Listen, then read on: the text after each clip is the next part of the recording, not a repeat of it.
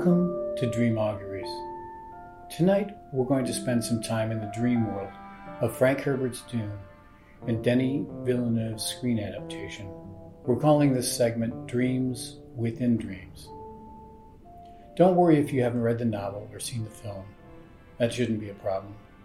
We're looking at dreams as drivers of stories.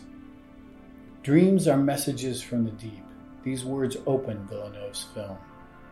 The words appear on screen as subtitles to the basso profundo of the alien Sardaukar language being spoken.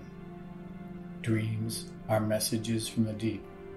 What I find interesting about this opening is that the director Villeneuve is extremely faithful to the text of Herbert's novel in all other ways. The storyline, set design, the character descriptions are remarkably true to the book. But he chooses to open the film by telling us dreams are messages from the deep, a line that is not in the novel. Villeneuve is setting us up right from the outset that in this film, a medium like dreams, there are messages from the deep we need to pay attention to. Indeed, in the book and the movie, dreams play a significant role in giving glimpses of the future. Frank Herbert wrote Dune in 1965, and many of the ecological issues raised in the book, of a planet depleted of water, have an eerie prescience today.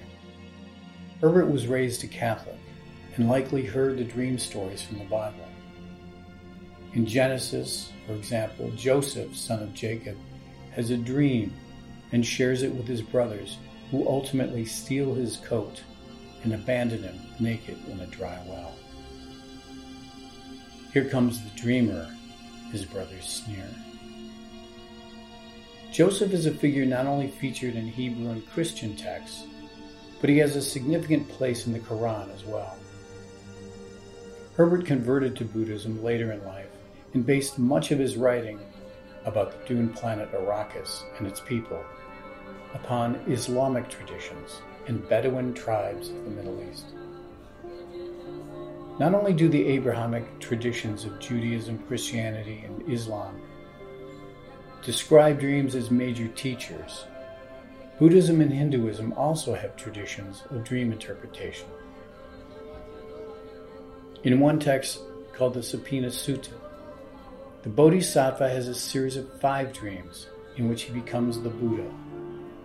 In the second, the Bodhisattva dreams, quote, a woody vine grew out of his navel and stood reaching to the sky. This second great dream appeared to let him know that when he had awakened to the Eightfold Path, that he would proclaim it. Why spend this much time on dreams and dream interpretation from religious texts here? Because both the novelist Frank Herbert and the director Villeneuve are going about the business of telling a story that reads as a religious, or if you prefer, spiritual text. Dune was created as a religious text, telling a story about a Messiah. So the dreams described are like those dreams from religious texts from around the world. That is, they're glimpses of the future, or perhaps openings to an inner destiny of a prophet or Messiah. Partway through Dune, Herbert wrote an epigram at the start of one chapter. He called it A Dirge for Jamis on the Funeral Plain. From the Songs of Muad'Dib by Princess Irulan, who we have yet to meet in the novel. The dirge reads Do you wrestle with dreams? Do you contend with shadows? Do you move in a kind of sleep? Time has slipped away. Your life is stolen. You tarried with trifles, victim of your folly. Dune, the novel, and the movie are dark dirges, to be sure. In my own movie, Dreaming Grand Avenue, now available for streaming on Amazon Prime and for rental on iTunes.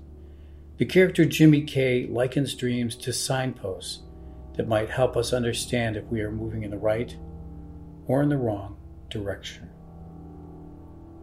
So, the question I'd like to leave you with tonight is Do you wrestle with dreams?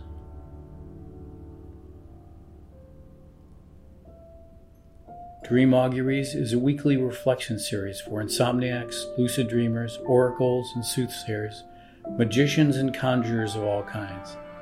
It's bonus content for the film Dreaming Grand Avenue, written and directed by Hugh Schulze. Our theme music was composed and performed by Tony Scott Green, with sound design by Kevin O'Rourke. Good night.